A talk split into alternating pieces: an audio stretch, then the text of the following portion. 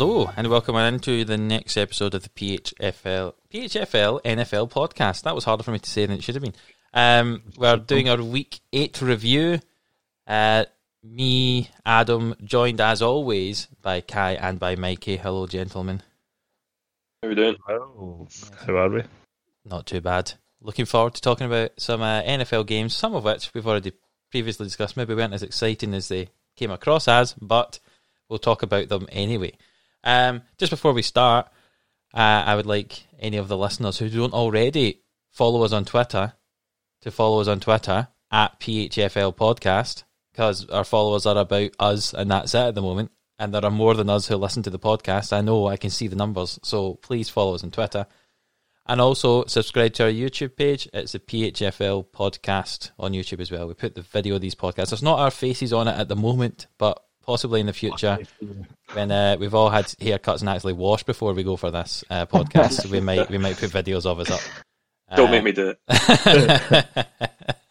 but uh, we'll we'll move on to uh, our first game, which was it feels ages ago now because this was a week ago. Now we're recording this on the Thursday, but last week's Thursday night football was uh, an NFC South matchup. Uh, Atlanta Falcons at the Carolina Panthers. Uh, Atlanta won twenty five points to seventeen. My notes basically are on the Atlanta side of the ball that the Falcons tried to run quite a lot. There was uh, 18 attempts for Gurley and 11 for Brian Hill, but Gurley was not hugely efficient at about a couple of yards a carry. And uh, the big news was that Calvin Ridley kind of left halfway through the game with an injury for Atlanta, um, which looks like it might keep him out this week. He's still questionable in training. Um, but Atlanta, the first two plays of the game were like 30 yard passes to Julio Jones, and I thought, oh, well, here we go. This is going to be uh, the Falcons of old again, but uh, eventually settled down. Um, and obviously, right at the end of the fourth quarter, the interception, uh, as Carolina were trying to go up for a, a, a tying field goal, uh, resulted in Atlanta winning the game. Kai, what was your thoughts on that game? Do you have any?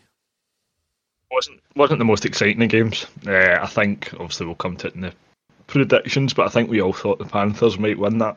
Um, obviously the Falcons proved us all wrong.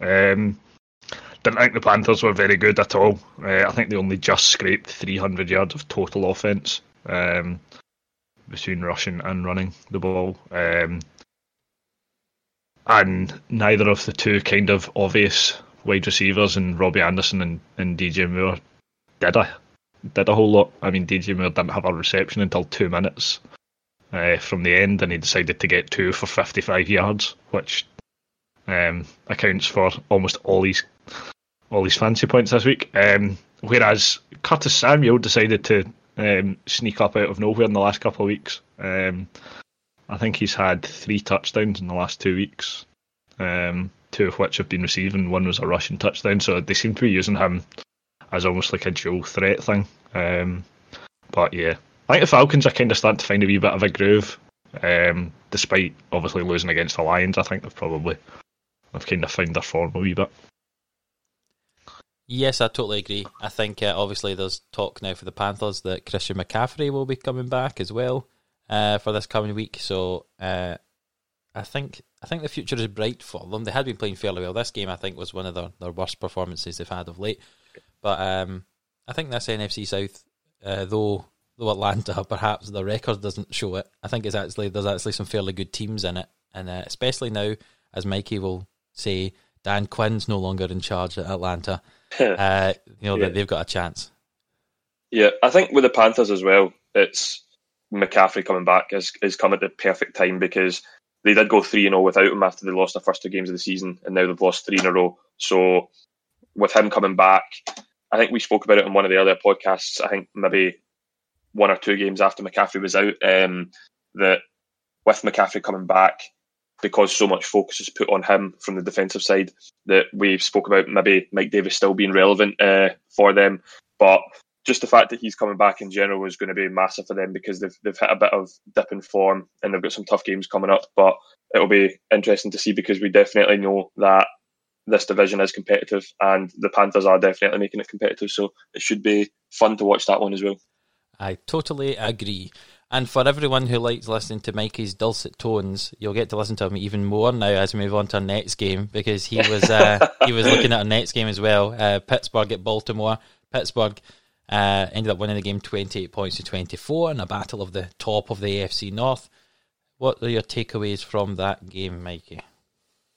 Yeah, I mean, I think Sunday was we the three of us on our podcast group chat from maybe half past five on Sunday night until about two in the morning was just non-stop messages. Like I would have loved to have seen how many messages combined it was because all we did was just talk about football. I think it was a, a really entertaining uh, game week. But the the first thing about the Steelers Ravens game is that pick six at the start of the game. It just set the tone for the game. I know that the Ravens were looking good through stretches, but you almost feel if that didn't happen, the Ravens probably would have won the game. Genuinely, I think that that shook it shook uh, Lamar's confidence massively as well. But this game has been a massive rivalry over the years. Obviously, being a, a divisional game, and it was just a excuse me, it was just a totally old-fashioned slugfest. I thought there was fumbles, interceptions, hard hits, uh, flags everywhere. So it, it was a scrappy game, but it was a, a very fun game to watch. Um, I think I said before that the AFC runs through the Chiefs, but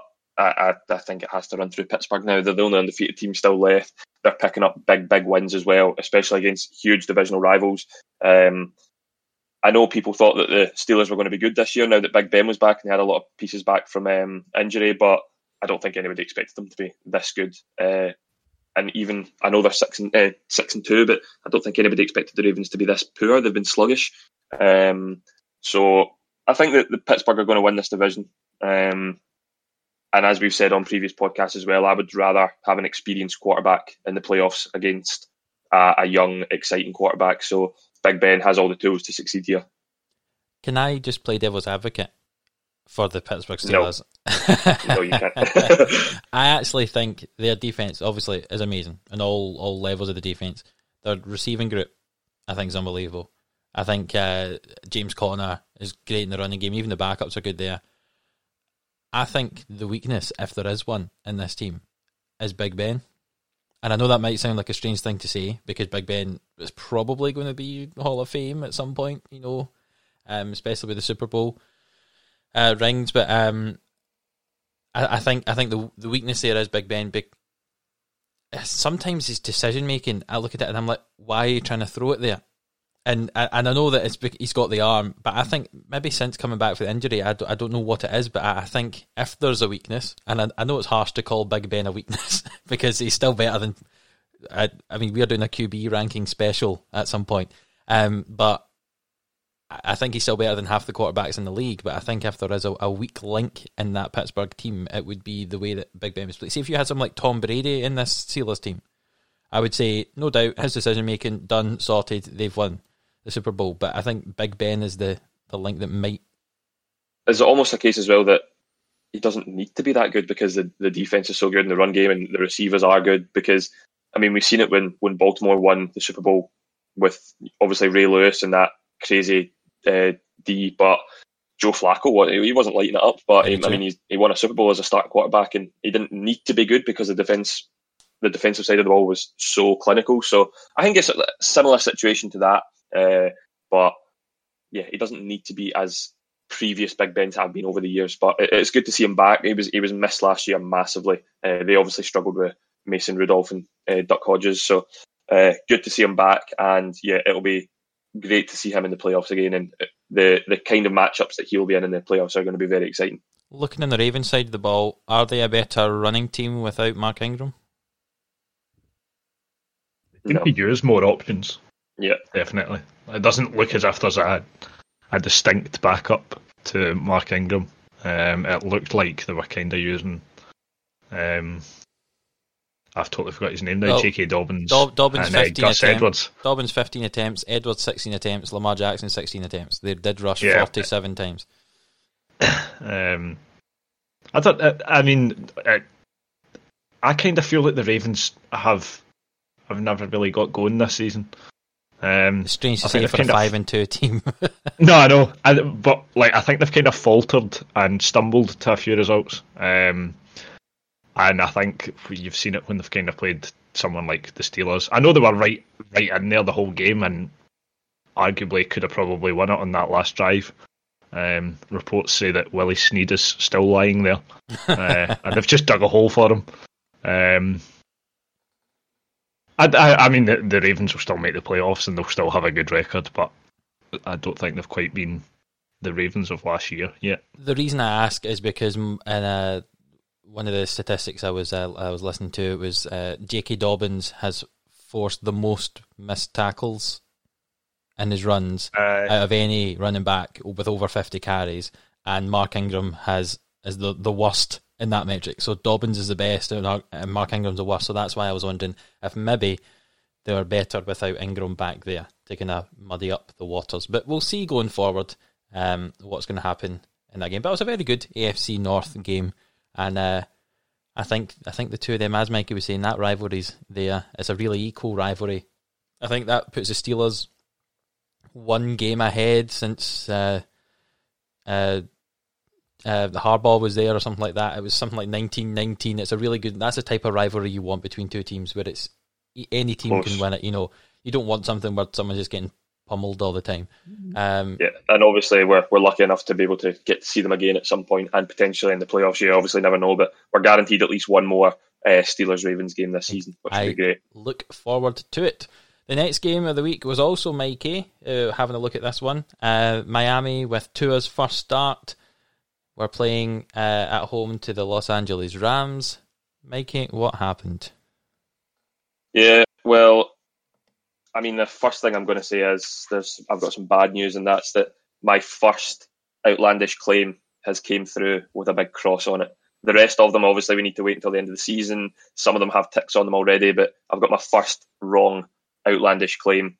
Uh, I said in the podcast last week that Tua would get sacked four or five times against Aaron Donald and the Rams, but it's safe to say they did not. I think he was only sacked once on the first play of the game, potentially, or the first drive. Yeah. But Dolphins win this game 28 to 17. Dolphins go to 4 and 3 on the season, which is huge. And considering how good the Rams have been, they're now 5 and 3. Um, it's a massive, massive win for the Dolphins. The Miami were outgained by 326 yards in this game. Tua did not need to do anything. This the, the Dolphins D were phenomenal. It's almost as if everybody knew that Tua was coming out of an injury and it was his first NFL start, and the whole team wanted to kind of rally around him and, and do him proud. And he, he, he, could have been terrible, and they probably still would have won the game. I mean, he was just bang average. I think even Tua will be the first to tell you that. But um, just a, a, crazy game considering.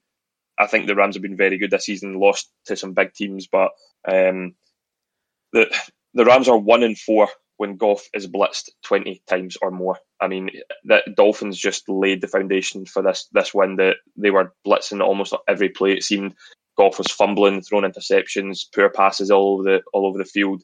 Um, but the Dolphins looked fantastic here, really, really good. Um, as we said, the, their offense really didn't need to, to show up at all because the defensive side put up so many points. So, um, really, really good game to watch. Um, we were all talking about it during it because I think we were expecting either a, a Tua disaster or a masterclass. But we got neither, but he won't care. They got the win. I, I still think it's perhaps a bit kind on Tua to say that it was a fairly average game for him because he did only complete 12 passes for 93 yards. And I know that he didn't have to do anything, but uh, uh, you know, in any other given yeah. day, then that is a poor performance for a quarterback. Yeah. They were, they were, defi- the, they were definitely thing... protecting him because his, his longest pass was a 15 yard pass. Yeah. The uh, one thing I've got here as well is that this is the second time this season. No team has done it once this season. The Rams have now done it twice. The Rams held a team to under 100 passing yards and 100 rushing yards. So um, against Miami, Miami only had 90 total passing yards and 55 rushing yards. And when they played Washington, Washington only had 70 passing yards and 38 rushing yards.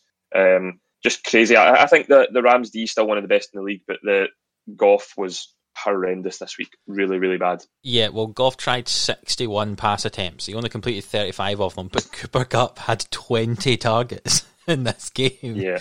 of the 61. Unbelievable. Big game for him as well. The, the thing with, on the, the Dolphin side, because I feel that they deserve to be spoke about this week, is we, we were saying when Tua got announced as a starter that we thought it was a, a really bad decision, obviously, because uh, they were 3 and 3. Ryan Fitzpatrick was playing well, but now looking back on it, I think this was a win win uh, for them and Brian Flores because they were playing the Rams. They were playing one of the best defensive units in football, probably the best individual football player in the NFL, and Aaron Donald. Um, if they'd lost this game and Tua had struggled, you would have been like, well, it was the Rams, so fair enough. We'll see what's going to happen next week and next week.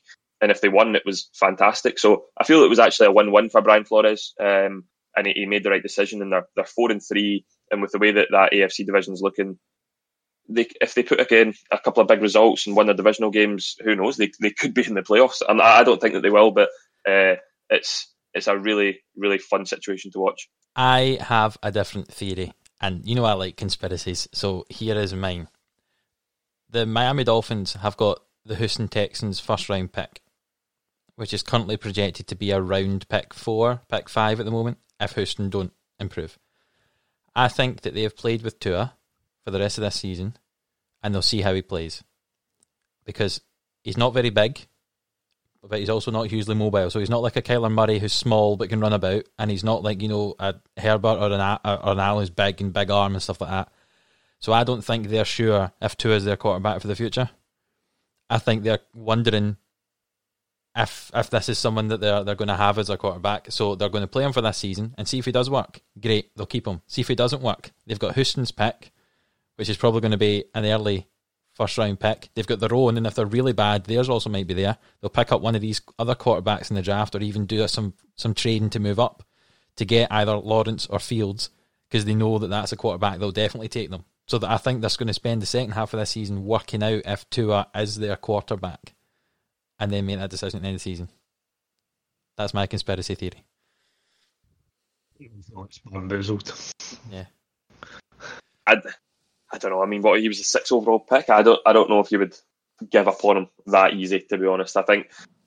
I, I honestly think if barring injuries in college last season, if Tua didn't have the hip surgery, he would have been the number one pick in my opinion. I, I know Joe Burrow really came out of nowhere in the, his final season with LSU, but Tua was it, it was the whole tank for Tua last year and things like that. Um, before Joe Burrow just started to completely play lights out. So I think injuries aside, he is a, a franchise quarterback, but obviously that's a big thing. That one comparison I had, the way that we've seen Ben DiNucci, which we'll talk about against the Eagles, some of the hits that he was taking, that's the NFL for you. That happens. Tua is obviously a better quarterback, but he gets hit by these Khalil Mack type players, Chandler Jones, things like that. Who knows what's going to happen injury wise? So I, I, I do understand where you're coming from, but they, they drafted him for a reason. Uh, and I think he is the quarterback of the future, barring any big injuries.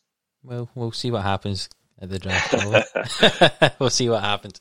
Um, moving on to the next game, uh, Kai had this one. Uh, the first half was surprisingly close in this game. For a while, I think a lot of people were wondering what was going on, but in the end, uh, Kansas City beat the New York Jets 35 points to 9. Kai, I, I know it's strange to ask, do you have anything to say about this game? It was a big scoring game for Kansas City, but for the second game in a row, they brought their backups out at the end of the game. They were so far ahead. So what do you have to say? Um, it was. I, I, think we all expected the Chiefs to win, but I think they kind of did it in fa- pretty emphatically. Turned into a bit of a rout at the end, and, and obviously, like you say, the backups were out for a period towards the end. Um, and it just kind of turned into the Patrick Mahomes show. I think he was just having great fun. Um, didn't really need to really um, what's the word? Didn't really need to have to overextend himself. He just kind of did everything very much within his means uh, and made it a really easy game for him. Um, obviously, the big the big talking point coming into this week was was Le'Veon Bell playing against his former team. Um, I thought the rushing game was pretty quiet in Kansas. Didn't was, think he did a lot on the ground. Utterly um, six carries each for Bell and, and Edwards Helaire. Um, less than 50 yards or round about 50 yards. Um, Bell was three for three on receptions, but they didn't really seem to use either of them a hell of a lot. Um, so, I mean, I would say from a fantasy point of view, both of them are trending towards being pretty useless. Yeah, tell um, Mikey that because uh, we just had a lovely trade where he took Clyde Edwards Helaire off me. So thanks, Mikey. Um, I wouldn't say that, that that's probably unfair. They will still both pro- have good outlook in fantasy, but I just don't see them being um, like but they're probably more likely to be bust than boom. Uh, I think their ceiling's probably closed quite a wee bit. Tyreek Hill decided to come back and get himself involved for the first time in a while. Um, 98 yards, two touchdowns. Uh, again, didn't really have a lot of pressure on either of his either of his catches. I think he was just running about having a bit of fun as well. Um, but yeah, Chiefs probably won that won that with ease uh, and didn't really need to do much. I would say the less said about the Jets, the better. Uh, I think there were something like 200 odds yards total offense, which is absolutely uh, garbage. Um, and the only other thing I have to say is that Adam Gase is currently seven and sixteen as the Jets coach. And I was thinking, like, when is the final straw? When do the Jets just? I think it was that much. Uh, aye, honestly, seven wins was surprised me. They all came last season, obviously. Um, I think he finished last season seven and nine. Yeah, that's true. Actually, yeah, that's true. Um, so he, he already has almost as many losses this season as he's had in his whole career as a Jets coach. Um, what I didn't realise is that the Jets are obviously still paying off their former coach, um, Todd Bowles, and he is. I think they stopped paying him off at the end of this year, as in like calendar year 2020. Um, but I feel like going into the new year, if they're already that far behind, I don't think there's any benefit in sacking Adam Gase at that point. Um, I think if they've if they still have him into the new year, I think they'll just stick with him until the end of the season and get then get rid of him. Well, they have said apparently the management and at the Jets have said that Gase is part of the solution. Is what they've Sorry? said. I saw on, I saw that online that they've said that he is part of the solution to getting out of this. And I'm like, you can't be the solution and the problem. Like that that doesn't quite work. But uh, we'll we'll see what happens there. I just want to quickly. I mean, oh, on you go, Mikey. oh no, all, all I was going to say is we spoke in a previous podcast about what we thought the Jets' records were going to be. I said they were going to be 116. What, what did you two say? Do you remember?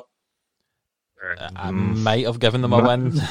Uh, Maybe one in sixteen if you're lucky, but I think we're all in agreement that 0 sixteen is a possibility. Cannot see them winning a game. I can't. I just physically can't do it. I mean, Sam Darnold is a good quarterback, I but I just cannot see them winning a game this season. They are horrendous. Monday night against the Patriots uh, this week. There we go. my Adams outlandish claim of the week. uh, my other question was just on the other side of the ball. Uh, I maybe I've missed this, but when did we start calling Tyreek Hill cheetah? Oh, that's been ever since he came in the league. For ages. Oh, I'd, I'd yeah, never they, heard. they oh, call him the cheetah. I'd 'cause never he's- I'm heard pretty it. sure that's his, uh, his Instagram social Yeah. media handle as well. see, I'd, I'd never heard them refer to him in a game as it, and then this past couple of weeks, like they've just been referring to him as oh, and there's cheetah doing whatever, and I'm like, wait, what? Have I missed Who's that? so uh, at least I now know. But uh, yes, an easy win for Kansas City. No surprise there. Um, moving on to the next game, where I'm sure, I think all of us, we'll get on to it at the end of the, the, the show. I think all of us thought it'd be a fairly easy win for Green Bay. But instead, uh, Dalvin Cook had something to say. Um, the score was Green Bay 22, Dalvin Cook 28. Uh, because the rest of Minnesota didn't do anything. Um, Dalvin Cook had 30 carries for 163 yards and three touchdowns, and two catches for 63 yards and a touchdown. Um, Kirk Cousins only attempted 14 passes in the whole game. Like the Green Bay run defense is so bad that they didn't even uh, the, the Minnesota didn't even have to pretend they were going to throw the ball to get a run. Like there was just they just went, we're going to run, and the Green Bay defense said, well, there's nothing we can do about it because we are the worst team in football against the run statistically. Um, it was it was bad, but Dalvin Cook was very impressive on his return from injury. On the Green Bay side of the ball, surprise, surprise, uh, Aaron Rodgers passing to Davante Adams. Seven catches, 53 yards, three touchdowns. Basically, it was Cook against Adams. That's all it was there. Um, the interesting fact I had from this game was in the first half, there were four possessions. That was all, and each of them went for a touchdown. It, it was very, very efficient from the the offenses, Yeah, but mainly that was long scoring drives. yeah, Yeah. that was for mainly Dalvin Cook. Um, but the thing that gets me with this Green Bay defense now, I apologise, Kai, because I know that we slag you off for talking about the Eagles too much, but I'm just quickly going to talk for the Green Bay defense here. Is that most of Dalvin Cook's runs, they didn't even get a hand on him. He was just running with no one anywhere, like through through the line with no one there. Mikey, are you just as disappointed with this defense as I am? Yes and no. I mean, first game of the season when we played the Vikings, we were. I mean, we had a safety. We had a, a pitcher. We had a pick six as well. Um, but that was mainly from the secondary. I think our, our defensive line is struggling. I think we miss Kenny Clark massively. Yep. Um, but we've, I mean, in recent years we haven't been a big defensive unit. We have struggled at times, and we do get involved in shootouts quite a lot, which is good because we do have Aaron Jones, who's just a touchdown monster, and Davante Adams and Rodgers. But there is games where this is going to happen. Uh, simple as that. And um, Dalvin Cook just found the right holes. I, I don't think it was anything to do with how good the Vikings' offensive line was. I think it was in two parts. Dalvin Cook was just on his game. There's no other reason for it. He was phenomenal, and our defensive line just just couldn't deal with him. But besides, I think we do need some pieces in there um, on both sides of the ball. But it was just a, a, poor performance. But I like to think that, as we've said in the past, Aaron Rodgers doesn't have back to back bad games, and he didn't have a bad game this week. Um, so hopefully bounce back with a, a, big win against probably our our biggest um, trying to get the San Francisco monkey off our backs from previous seasons. Yes, for our Thursday night football, which is fairly COVID affected this week, but we'll we'll get to that later on when we do a quick prediction for tonight. But as you say, Rodgers didn't play particularly badly. You know, 291 yards, three touchdowns, no interceptions, passer rating of over 110. I feel it's a bit kind on Kirk Cousin looking at his passer rating to give him a passer rating of 138 since he only threw the ball 14 times. but I suppose it's all to do with like a, a, deduction based on how little you throw the ball. Yeah, but uh, you, but, need, you need to throw the ball more than a certain number of times to gain a rating in the first place. Yeah, that you know it, it was the Dalvin Cook show, and uh, I think every team in football would like to have a running back like Dalvin Cook. Um, but yeah, We'll move on from that one quickly. Kai, you had the, the next game. It was the Indianapolis Colts at the Detroit Lions. 41 points to 21. The Colts won that game. Um, I think I think the scoreline's slightly. Um, I don't think the the scoreline quite reflects how the game went. Uh, I think it looks a lot better on the Colts than it does than it actually was. Um, don't think either team was particularly good. Um, the Colts just scored all their points in two separate quarters, and then the other two just decided to lounge about. I think they scored 20 points in the second quarter and then 21 points in the fourth quarter. They must um, like the playing in that third. direction. That must have been what it Aye. was. Yeah. Whatever way they were going Aye. for the, the first and the third quarter, something just wasn't quite right for them.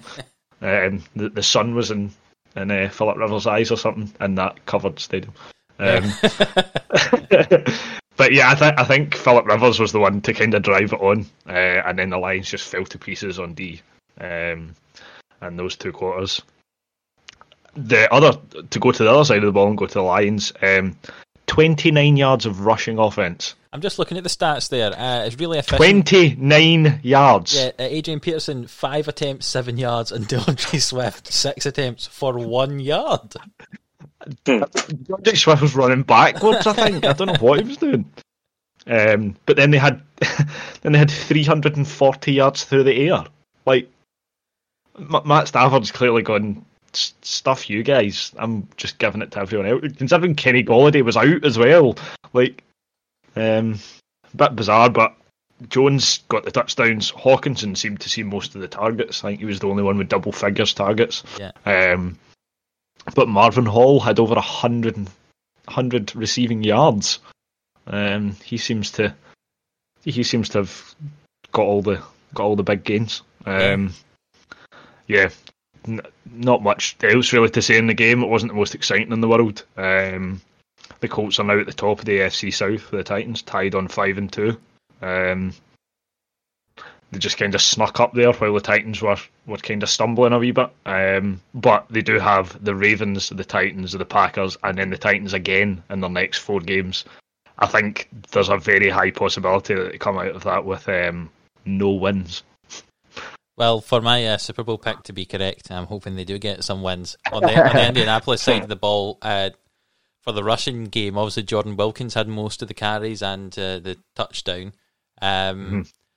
Jonathan Taylor was fairly poor, but there's been talk that that was apparently because he had an ankle injury, which no one had been talking about. I don't quite know if it was he had it before the game or if he got it in the game, but it's kind of a bit of a grey area, I think, by the by the looks of it. Um, I think the stats kind of cover it up a wee bit. Um, oh, sorry, the stats point towards there being something kind of strange going on, but nobody really knows what.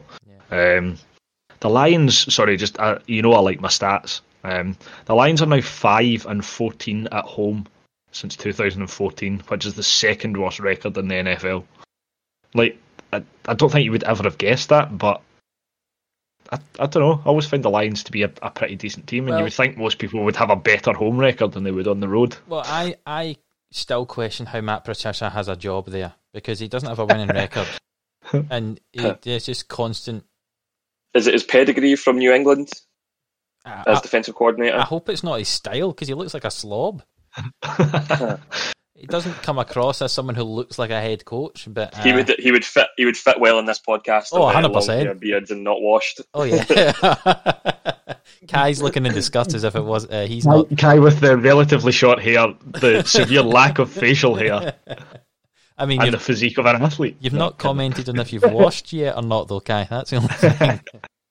Aye, that can go unnoticed. the green mist on the screens uh, But yeah, that, covering that. that was uh, that was though a high scoring game. I think I, I projected the Colts to win that, and they did.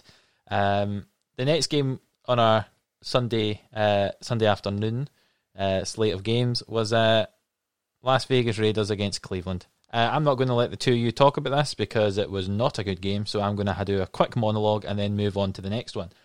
So the Raiders won the game 16 points to six the highlights for the game were Landry's one-handed catch, where I think Mikey was like, "Oh, he's learnt that off OBJ."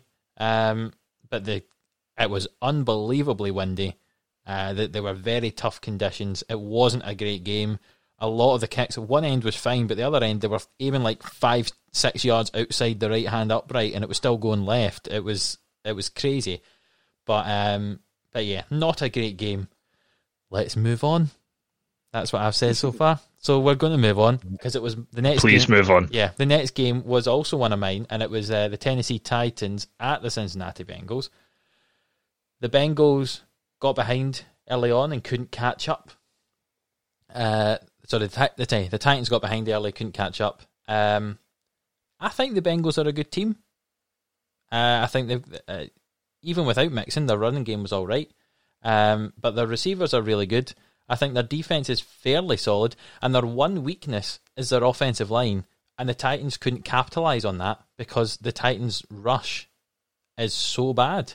Like they don't have any pass rush at all. The the couple of times they got to Burrow as well, Burrow got out the pocket. There was one when he appeared to be he appeared to be tackled. Like it, there was two or three folk on him, and somehow he appeared with the ball out and threw it. It was unbelievable. Three separate people tried to tackle him on that one play, and he managed to duck under every one of them. Yeah, it was. Justin Herbert would have ducked under five. Oh, We said, moving on, we said that. Um, I I said on a previous podcast that uh, when you looked at the draft class of the Dolphins and the Bengals bringing in the franchise quarterbacks, Miami brought in a lot of offensive linemen for to build around Tua over the coming years. I think Bengals and their seven draft picks um, only had one, uh, and and it shows just now they, they really really struggle um, in their offensive line. I think, and it's it is going to hurt uh, Joe Burrow this season, and perhaps maybe next season if, if they don't continue to build around that. That that's the one point that they need to do. They've got good catchers, they've got good runners. Uh, They are a few pieces away on D. Uh, I think they maybe need to be better on secondary because they are losing a lot of yardage to deep balls. But the, their main priority this off season must be to protect Joe Burrow for, for next season. Yep, I totally agree with you there. Uh, on the Tennessee side of the ball, Corey Davis again uh, with the the lead uh, target share uh, with ten targets, and uh, AJ Brown with seven targets. Um, Kai, I'll ask you this because you were fairly unhappy uh, after our waivers went through in our fantasy. Do you think Corey Davis is someone you should be targeting? Uh, is he is he now becoming one of the favoured pieces in this offense, or has it just been because AJ Brown was being shadowed by the best corner? I think um, I think you've seen it since week one that that Tannehill does like kind of spreading it about quite a bit. Um, obviously, AJ Brown was out for a couple of weeks. I think two, three, maybe two or three potentially three or four actually. Um, so within that time, obviously, he had to look elsewhere. It looked like Adam Humphries seemed to be getting a lot of the carries then. Jonnu Smith at tight end was um, getting a lot of the targets as well. And Corey Davis had kind of been just kind of ticking along, and then this week all of a sudden kind of blew up a bit, um, even with AJ Brown in the team. I I can see that continuing to be a thing. I think the the issue, and we've obviously we discussed it last week with with uh, Green Bay and their lack of a, a, wide receiver too, is that I, I don't think the Titans have had a defined wide receiver two so far this season. Um, and I think when you've got someone as good as AJ Brown, he's probably going to be shadowed by the best corner on the team and potentially even like doubled up on. So if you have someone like Corey Davis who is, I'm not saying equally as capable as AJ Brown, but he's he's still a capable receiver. Um, I, I, think you'll probably see an upturn in his in his um, targets and receptions and stuff in the next couple of weeks. Hence why I was so devastated when somebody managed to sneak in. I, it wasn't that if it had just been that I would have been annoyed, but it was my first and second picks off the waivers both got nicked off me. Oh well, that's all I've got to say. Um, in terms of you know they drafted Corey Davis to be the number one receiver because he was what mm. the fourth or fifth pick in the draft when they when they picked him. Yeah. So like he he's a he, he, certainly is someone who who should be acting as a number one receiver. I think I think the two of them between Davis and Brown that could be unbelievable. Um, if Tannehill decides to to get back to the form that he showed at the start of the season and you know at the end of last year, because I feel the past la- the last few games he's uh, not been as good as he had been. Derrick Henry yet again over 100 yards and a touchdown. Nothing to comment really there. And, um, and, it um, was a quiet game for him. Yeah, exactly. That's why, like, I've just brushed over 100 yards and a touchdown. No surprises. That's, that's what we were talking about with Alvin Kamara as well. He has 150 scrimmage yards, and you're like, God, that's poor. Yeah, exactly. It's, it's, it's unbelievable. Uh, both uh, Samaje Perine and Gio Bernard got a touchdown in the rushing uh, side of the game for the Bengals. I think they'll look forward to Mixon coming back because neither of them are particularly big and uh, Mixon will just go through people when he eventually does come back. But uh, but yeah, I think it was all in all a good game. I think Cincinnati were were, were certainly worth the win. Uh, they certainly deserved it. I thought uh, they they didn't do anything to to too special, but they were solid to win the game. I think the same with Tennessee. I think you know none of them played particularly badly. It was actually quite a good game of football, uh, and Cincinnati just got ahead, and Titans couldn't catch up.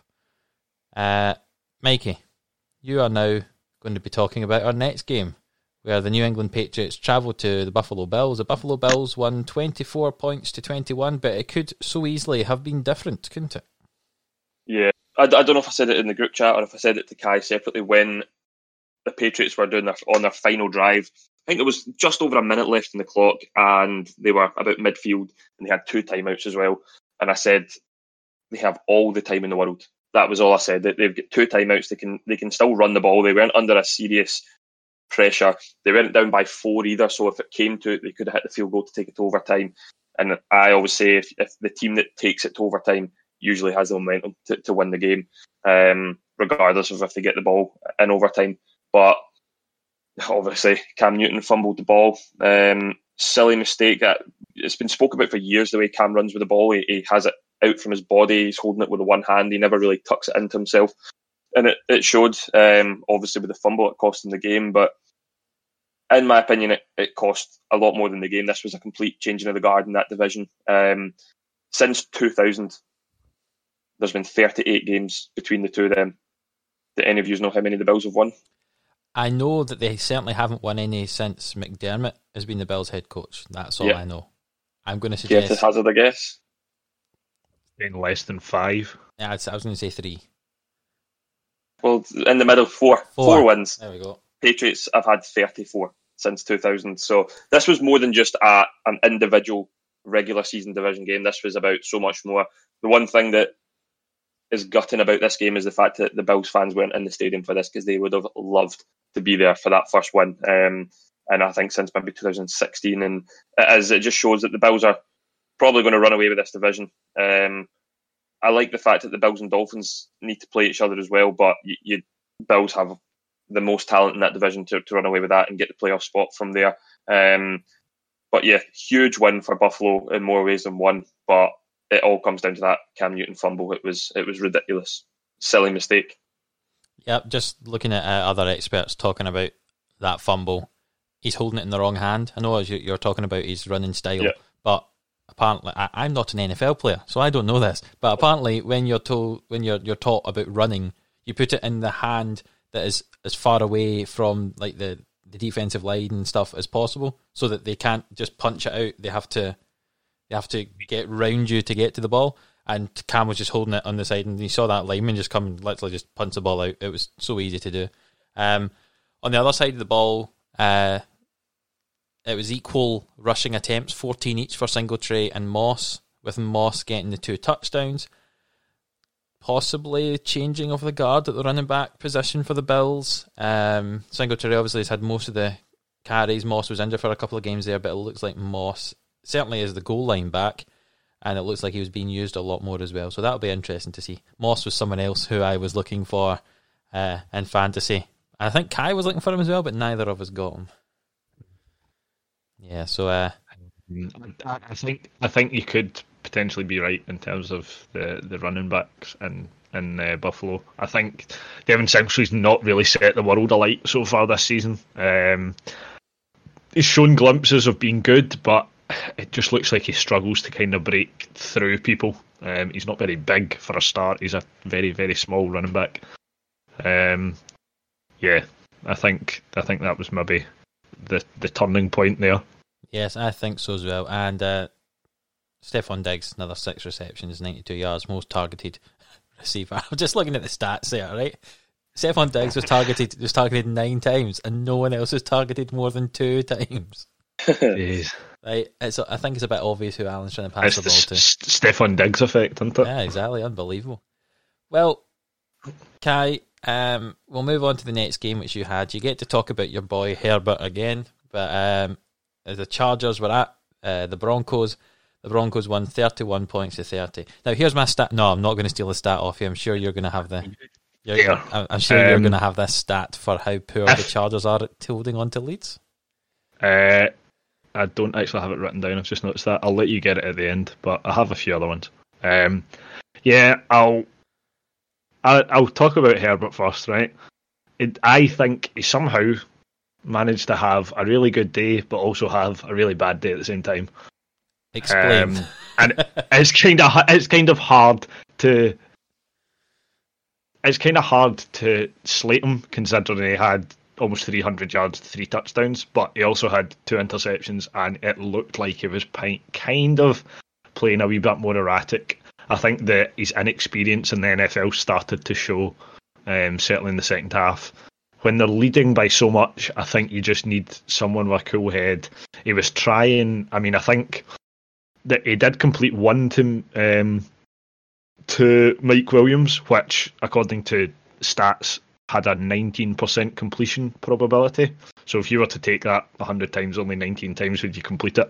And the, it was the most improbable completion by Justin Herbert this season, apparently. Um, so as much as he is playing well and he's kind of got the confidence to throw the pass that maybe some quarterbacks wouldn't, or that you wouldn't expect a rookie quarterback to throw, he maybe needs to be a bit more sensible about when he, he throws that pass and when he maybe just tries to to work the ball up the field strategically. Because then I think it was potentially on the next drive after that touchdown, he tried almost the same pass and um, it didn't quite work this time because the the corner had clearly clicked onto the fact that Mike Williams was going to be the, the threat in that corner, and he just looked over his shoulder and picked the ball out there.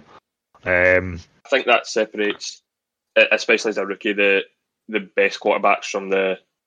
yeah, I'm not saying he's average or bad, but it, it's that next level. I think you would have probably seen it with Kyler Murray last year. Um, he, he wasn't playing those stupid throws, and Herbert just in this game alone, not not the full season, but this game he could have went down the Kyler Murray path and been sens- sensible with the ball, or the person I feel that he was most compared to in this game is Daniel Jones, who just makes throws for the sake of it when he's in, he's pressured and he can throw the ball out of bounds. And it's not it's not a, a bad thing on here, but obviously still learning in this league. But that that was the one obviously mo- the most disappointing thing. Probably looking at the Chargers uh, loss this week is that just a, a few silly mistakes, but it happens as a rookie anyway. Herbert's actually reminding me a lot of Josh Allen, not only in physique, you know, and all that, but like the way he's playing, like that big arm, you know, launching down the field. Josh Allen at the start of his career, there was folk going, "Oh, is he a bit erratic?" You know, I feel as if a few years yeah. in the league, you might mature and turn into something. I think in a in a, a kind of strange way, I think potentially it could be a good thing for Herbert. I think that's what I was going to say there. Yeah. The, the, the last couple of weeks have been have been great for him, and he's maybe just needing. I'm not saying he needs brought back down to earth because I think he seems like a, a very grounded person. I think he wouldn't have got too carried away. But I think it's maybe just a wee reminder that you're in the NFL. Like, just be sensible learn, about it.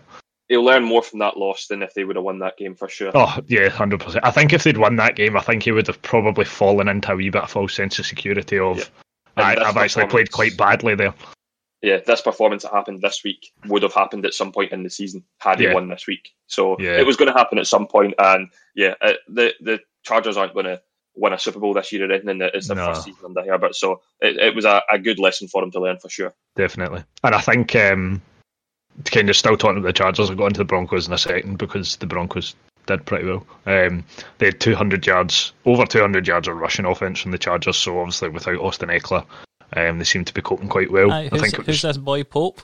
None of us really. I don't know. I don't know where he came from. I think folk were expecting either Justin Jackson or um, Joshua Kelley, and then this came from. I don't even know. Good keeper, I've heard. Um, I I don't really understand where he's come from, but he seems to pop Vatican, up out of nowhere no? and um and do quite a lot of work. But um, to move to the Broncos side of the ball, very much a tale of two halves. Can I quickly jump um, in with the... the, can, can I quickly jump in with these stats you're talking about for the Chargers? Yeah, go for over? it. Sorry. So the Chargers are the first team in NFL history to squander four straight leads of 16 points or more. Now we were talking about the Lions throwing away games that they go ahead in, you know, and the Falcons throwing away, but four straight leads of 16 points or more, the first time ever, and halfway through the third quarter, they were up 24-3 yeah. According to Pro Football Reference, they had a 99.3% chance of winning the game at that point.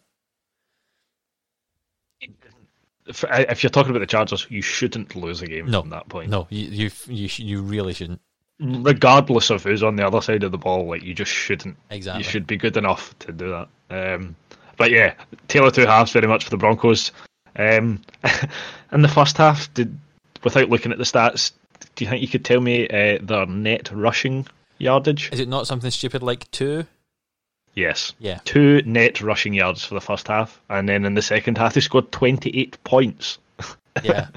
um, I I don't know what happened at half time, but um, I, I, mean, reminiscent of like a, a Sir Alex Ferguson hairdryer treatment in the dressing room or something. I think someone went through them.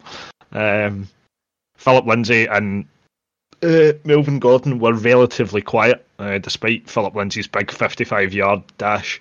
Uh, aside from that, they only had 55, uh, 54 yards between them. Um, that I have a wee question, but I'll ask that at the end actually. Um, and Drew Lock managed to engineer a final drive touchdown to get the win, despite his questionable dancing um, to yes. celebrate. Uh-huh. I'm, not entirely sure what that was. That was and I think I would probably recommend he never does it again because it totally ruined what was a very impressive win. Could you? Could Whereas you? Justin Herbert did that, you'd be like, "Oh, that's so cool." Can, can I ask no. you? Can I ask you, Kai? Could you tell us who caught the touchdowns for Denver? Uh, in the same way that the guy on Red Zone did, it was um, Albert O. Because I am not going to try and say that second name. Uh, I think I would probably drown in yes. um, in slivers. Um, Bunan, something like that. I actually have two questions for you. Sorry, I've just for both of you. So the Broncos got to three and four um, in that division. I know it's not obviously a great record, but do you think there could be a battle for second place in that division going on now? I'm not necessarily saying uh, a playoff place. There'll be, a, there'll be a, a battle for sure. Um, I, I, obviously, there's going to be a battle, but like, do you think that because obviously the Raiders are only at four and three, the Broncos at three and four. Um, I'm going to say I'm, I, am going to say not convinced by the Raiders, but I'm going to say yes, but not involving the Broncos. Do you think the Chargers will get I, there? I think Chargers and the Raiders will have a fight, but I think the Raiders will just do it now. Just I thought right. the Chargers at the start of the season. But it's interesting because yes, the the the Las Vegas Raiders are four and three at the moment. Mm-hmm. They still have to play Denver twice, LA twice, and then Kansas as well. So they out of their remaining what's that one? Nine. Out of their remaining nine games, they've got five divisional games, which is huge. I know I said that they, I, think they would make the playoffs, but that is huge. That's that's ve- it, it almost seems every season there's a couple of teams that literally sixty to seventy percent of the, the remaining games are all divisional games, which always makes it really exciting. But I, I think there'll be a.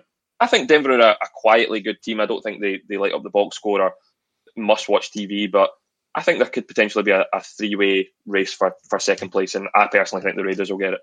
I think um, I think obviously you've got to look at the fact as well that the, the the Broncos have kind of been a bit unfortunate so far this season in the way of they've not really had a settled offense until now.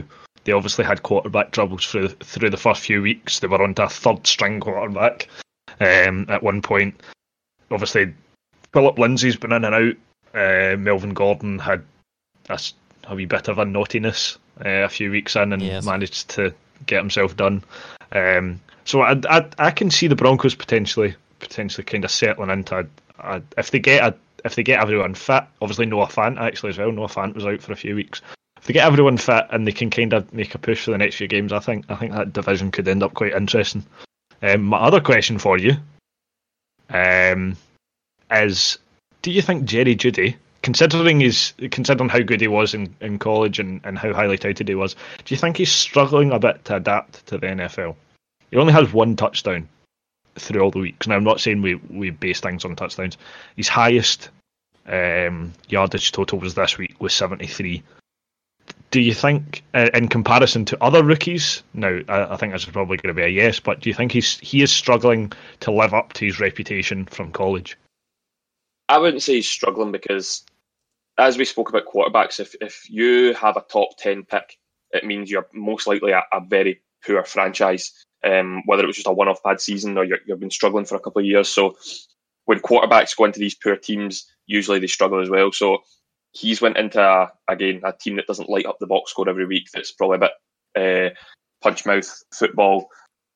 Whereas you've got Chase Claypool on a seven and zero team, and you've got Justin Jefferson on a team that's thrown the ball a lot because they've been behind most weeks. So I I don't think it's any indication on him as a player. I think it's just not been as seamless a transition for him to, to the Denver Broncos. I think he's looked quite good, but I think the reason that perhaps the stats suggest he's not been that good as the schedule the Broncos have had, because they've played they've played the Titans, who have a good secondary. They've played the Steelers, and we know what their defense is like. They've played the Buccaneers, and we know what their defense is like. They played the Jets, and you know, the Jets' defense is better than their offense, but you know, um, they played the Patriots, which again have had a good defense. The Chiefs, who I think their defense is fairly underrated, and then the Chargers this week. So he hasn't had really, really easy games to start off his NFL career. What do you think, Kai? I wasn't necessarily suggesting they had struggled. I was just asking. I was curious to see. What, Um, what's your opinion? I, I would say I would say through seven games he's not quite been what what you would expect of him. I think if you're a Broncos fan, you probably think, "Oh my God, we're getting like one of these top three receivers out of this." And I think when you look to now, obviously you've given reasons for why Jefferson and Claypool are obviously better, but when you look to Claypool, you look to Justin Jefferson, um, and then you look to Jerry Jeudy, who yes has looked good in spells, but hasn't been quite consistent. I think you probably want a bit more from him, but I think I think come next season or towards the tail end of this season, I think he might start to pick up a wee bit. I would like to think he would pick up a wee bit if they start to get more favourable matchups and maybe, um, in a strange way, if they're losing more games, I think if they're throwing the ball a bit more, you might kind of see him come into fruition. But I think as well. I think Drew Lock will eventually improve. I, I I don't have him hugely rated at the moment, but in his four years at college, he had four different offensive coordinators. In his two years in the NFL so far, he's had two different offensive coordinators. He, he's never had the same playbook every year. So I, Yeah. I think if you give him a bit of consistency, he's got a chance of learning that, improving, and that will obviously bring up the rest of his team as well. I also Yeah, think exactly. that's in the long term, that's a good thing because that's what happened with Joe Burrow. He was at Ohio State, transferred to LSU, had two different offensive coordinators. Now he's at the Bengals. It, long term, you're learning different things. And Drew Lock having that, I didn't know he had that many offensive coordinators. That three, four years time, that's going to benefit him massively. Yeah, I think it will, but I think it's certainly it's a struggle for him at the moment because he's never had that. Yeah. You know, he, he doesn't know what everything because he, cause he, it's like it's like learning you know six different recipe books over the course of six years. You're not going to remember them all off by heart, but um, I, th- I think I think he will certainly improve uh, over the next few years. For the rushing side of that game, just quickly for me, I think Phillip Lindsay looks a lot better than Melvin Gordon, and if they just gave Lindsay the ball more, then Yeah. like they did last year, but we'll see what happens there. Um, move on to the next game, which is one of mine. Uh, San Francisco at Seattle. Um, let's talk about Seattle first. Uh, that DK Metcalf first touchdown was Shouldn't be allowed. should no shouldn't be. I, I don't understand how he's managed to make that touchdown, but it was unbelievable. Um, DeeJay Dallas, the fourth string running back, manages to get himself a couple of touchdowns in that game. Um, but on the defensive side of the ball for Seattle, I thought Bobby Wagner was brilliant. The number of times he did put he put pressure on that quarterback was unbelievable. I thought he was definitely definitely worth his his, his money there. I think we had a discussion in our wee group chat during the game, and I was saying that Wagner for middle linebacker for the Seahawks and then Warner middle linebacker for the 49ers like they are two of the the best you know middle linebackers I think I've I've seen in the NFL.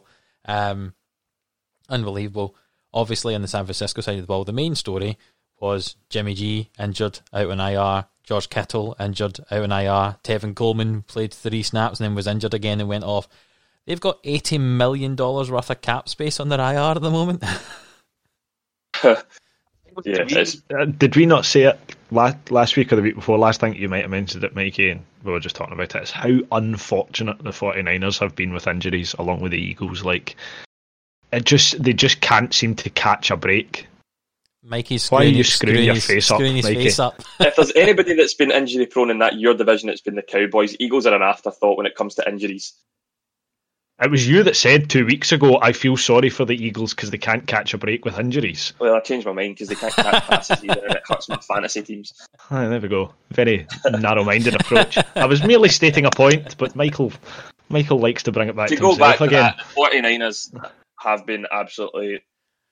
That that was the main point I was making there. That That's was the main point to I was go making. back to. They've been decimated by injuries because they've they've had a relatively favourable run so far this season. I mean, they've they've played the Jets and the Giants, and that was when their their big um, their big injuries came. They've had the Eagles, Miami. Um, it's just it's just been a tough tough start to the season for them. But in saying that, that just shows how good Kyle Shanahan is, and the rest of the roster is that they're still four and four, and they're still in the mix, so to say. So, um, but two very tough games coming up against Green Bay, New Orleans, and then actually just looking at it now, they've got the Rams and then the Bills. So, four very very tough games coming up. This will probably make a break this season. Is Jimmy Garoppolo's time in San Francisco over? Yes, Yes. No. No. I think so. I think possibly. I think this is the excuse they needed. I know he took them to a Super Bowl last year, but really, I think we've talked about this before. It's a system. It's a running game mainly. You can put any quarterback in it. Hence, they put Nick Mullens in it, and the, Yeah. Nick Mullens looked good when he came on. He, you know, as we said earlier, he he Joe Flaccoed himself into a Super Bowl basically. yeah. I, so that's why I think I think that's why he's done. I don't. I think he'd have liked to have moved off him because he realised he wasn't what they thought he was going to be. But when someone takes you to a Super Bowl, you can't really go, "Oh, I'm going to chuck you out" because the fans won't agree with you. But now these injuries are going to give him an excuse. I think for Shanahan, I think he's going to go right. Look, he gets injured all the time. We can't rely on him. We need someone else. And I think the San Francisco fans To will be flip that, then, if the Rams this season were in the exact same situation that the 49ers are in, where they lose big, say they lose Aaron Donald because obviously they've lost, uh, 49ers have lost Bosa for the season, things like that, and Jared Goff is really struggling, and then he's injured for six weeks, having taken them to a Super Bowl and lost, and obviously not performing kind of since then. Would you think that if it was the same situation with the Rams, that they would move on from Jared Goff? I think Jared Goff's rubbish. Um, I think there's too much draft capital behind Goff. There's not for Garoppolo, but there is for Goff. Possibly. That's, Um, what, that's what I think as well. the, the one thing I I, think think, is that see the Jets. Uh, if they get the first overall pick, and they choose to ship Sam Darnold, and the San Francisco 49ers are looking for a new quarterback. Sam Darnold could go into this offense, and I think he's a huge improvement on Garoppolo. What I did see, I don't know how how much this was actually true or like a serious thing, or whether someone was just trying to wind folk up. And I'm just going to say it now to try and wind both of you up. Uh, I saw someone saying that um, Aaron Rodgers has been a long term admirer of the 49ers. And he's, he's from, he's from always, that. He's from California. Yeah. Yeah. so, so folks say that's where he could potentially want to finish his career. Um, I would, I think that would be quite funny. No, I can I understand. I'd like to see Aaron, Aaron Rodgers end up there. I can understand and that. See, see if Jimmy Garoppolo, Garoppolo, Garoppolo ends up going. I, I think that could potentially. Rodgers wanted to be drafted. The 49ers had the number one pick in the draft when Rodgers was drafted. And who did they go with instead? Was it I can't, I, I, can't remember that far back.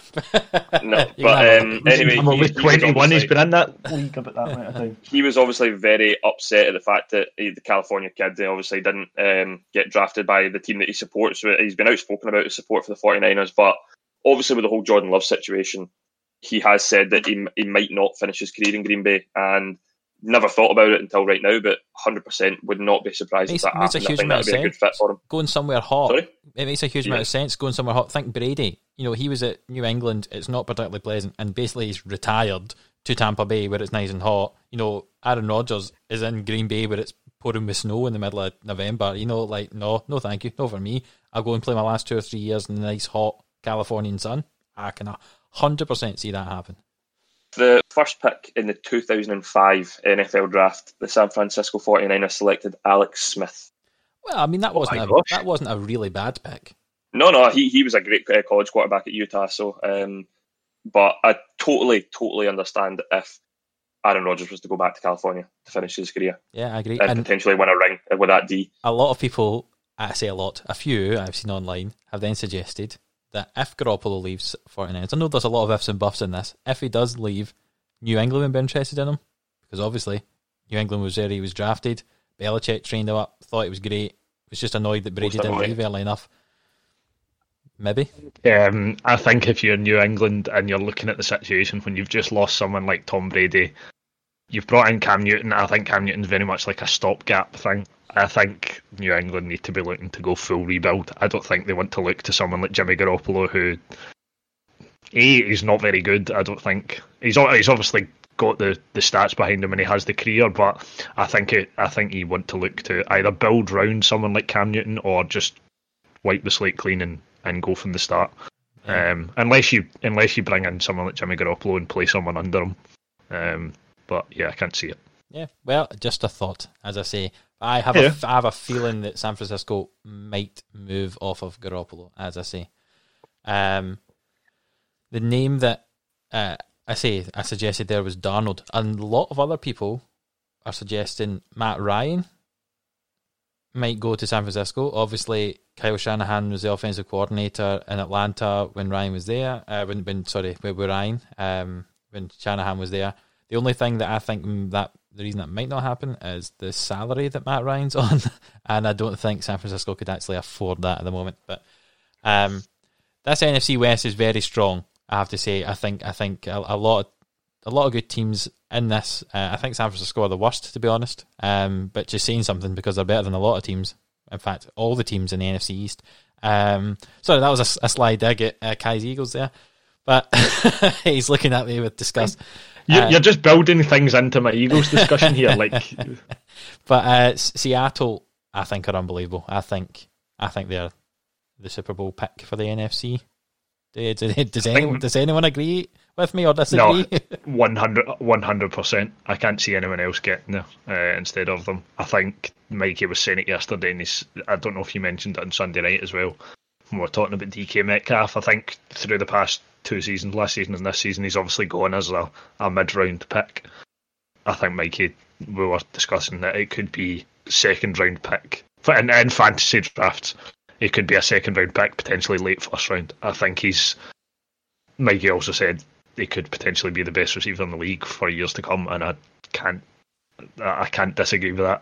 I think he's phenomenal.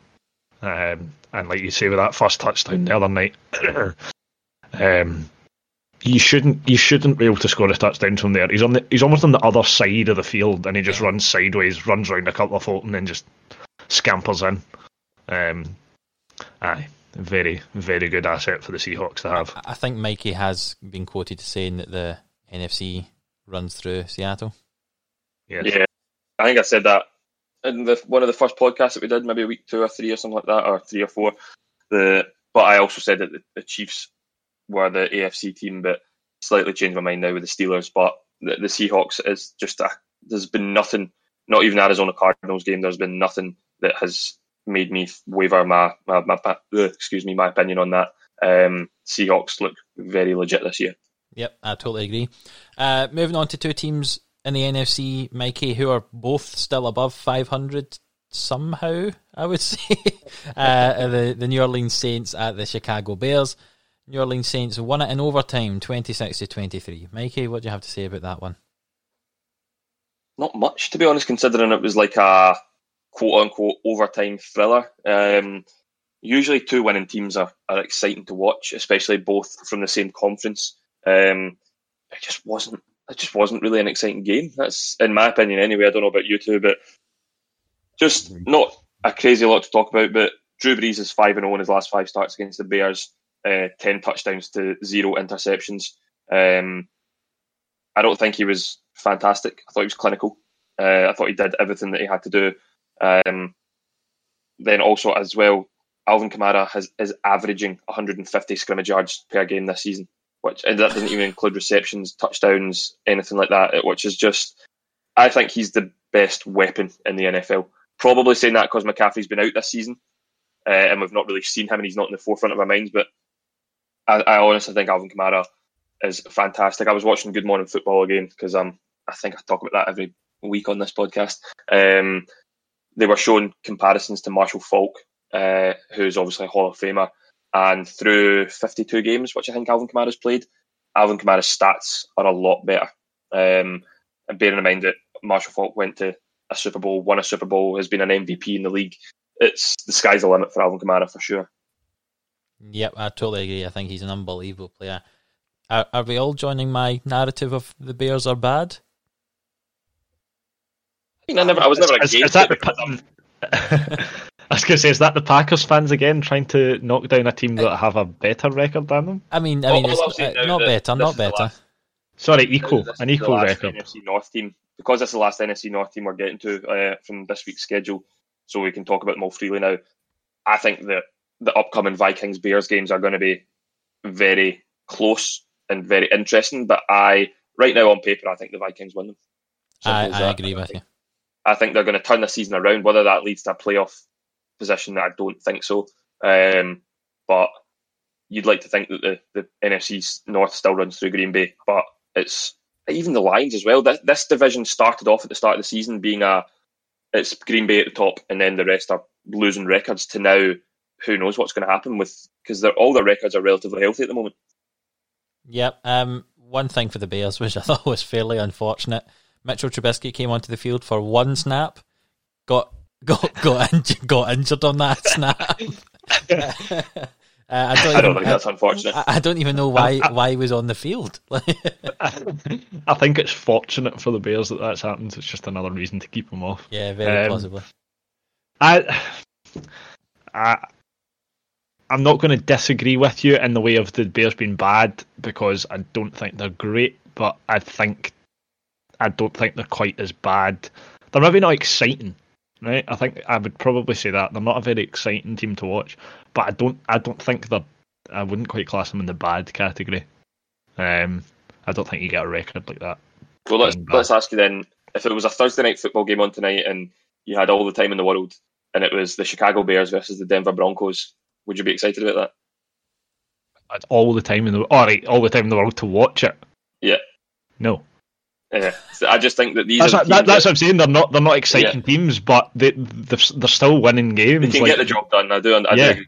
That I think they just they they're not built as a as an exciting team. They don't have like obviously they they've got good players on both sides of the on both sides of the ball. You don't have a team with Khalil Mack without being exciting. Like, but I just I, I just feel like they they do what they need to do. They win games, and then and that's it. Um, and I think there could be. I'm not saying you're biased, but I think considering that in the Packers division, there is always this wee undertone of, I don't want this team to be good. Just looking at the Bears' future schedule, they only have to play against the AFC South, three of the teams from it, and the NFC North for the rest of their games. So like they have they have five games in division still, and then they've got the Titans, the Texans, and the Jags. So just now the Bears have got five wins, but I fancy them to beat the Jags. But certainly against the Titans and the Texans, they could lose that, and then they could lose every game in the division the way the rest of the teams are playing. So just now they're five and three. I could very easily see them going uh, six and ten. Uh, I'm just shocked that on the on the bye week of the Jaguars, you've actually brought them up in the podcast. I thought you would go a full week without mentioning them, Adam. Nah, nah, they're not very good. Um, uh, that's that's why I think that's why I think the Bears will beat them, even though I don't think the Bears are very good. But uh, but yeah, uh, you never know the way the way it's going at the moment. Though the Packers play the Bears on the last day, so that could be a, a game to see who wins the division. Aye. But uh, I hope not at that point. But moving from two NFC teams uh, to another two NFC teams, NFC East this time. Uh, what has been dubbed the worst division in football? Oh, Kai's got a wee sad face going on now. Uh, even though his Philadelphia Eagles did win Sunday Night Football, 23 points to 9 against Dallas Cowboys and their third string quarterback, um, who's now, by the way, been told he's not playing for next week and they're bringing someone off the practice squad. That's Maybe that tells you how well he played this game. Um, but I say 23 points to 9, Philly won that. Um, Kai, do you want to talk talk about it? Because I fell asleep halfway through it. So I'll talk about the game in general, and then I'll talk about the Eagles. To be fair, uh, we can obviously have a One or the other. about the game. You pick one or the other. I said we can have a discussion about the game, and then I'll talk about the Eagles. Oh, I didn't watch it, so we can't have a discussion. Sorry. okay. Um, I, I mean, I, I've dubbed it the Battle of the Bads um, between Wentz and DiNucci. I think that was two of the worst quarterback displays in a single game that I've seen since I started watching NFL. Between them, they only had 310 yards, um, 36 completions from 67 attempts. Jesus. um, their average quarterback rating was 62. Oh my, Uh, oh two- my two fu- god. two fumbles each. Uh, Carson Wentz with a couple of interceptions, uh, eight sacks between them. Um, it was horrific, genuinely horrific. I think Carson Wentz almost. It was almost like Carson Wentz felt sorry for DiNucci being so bad that he went right. I'll I'll play badly as well. Really, on on the surface, I think Carson Wentz actually is that bad right now. Um, no, there's not really a, a whole lot to say about the actual game in itself. Uh, I kept, I, I know you fell asleep in the second half. I was, I kept nearly falling asleep during the game. Um, I was trying to do everything I could to keep myself awake, uh, and I was just glad that the the Eagles managed to win it. Um, to kind of to talk about the Cowboys a wee bit. Obviously, I'll open this up to both of you as well. We can talk about it. Uh, Zeke had less than 100 yards again. That's every game so far this season. He's less than 100 yards. Now, I know, obviously, again, we're, we're talking about, oh my god, someone's had less than 100 yards. Um, it's not what you come to expect with someone like Elliot.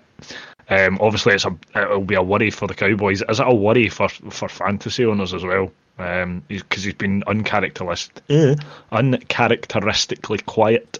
Oh yeah, I mean you you've taken a top three four pick for Zeke, and he's currently acting as like an RB two. Like he's Yeah. not he's not doing what you expected. Um, just He's- now, just now, I'd rather someone like James Conner. I'd rather have someone like Miles Sanders when he comes back. I'd actually Mhm. probably rather have Clyde Edwards Helaire as well. Yeah. uh, like uh, I mean, Zeke's on five touchdowns this season so far, which through seven games actually isn't too bad. how many of them Five came at the touch- start though? Yeah, five touchdowns, five fumbles though.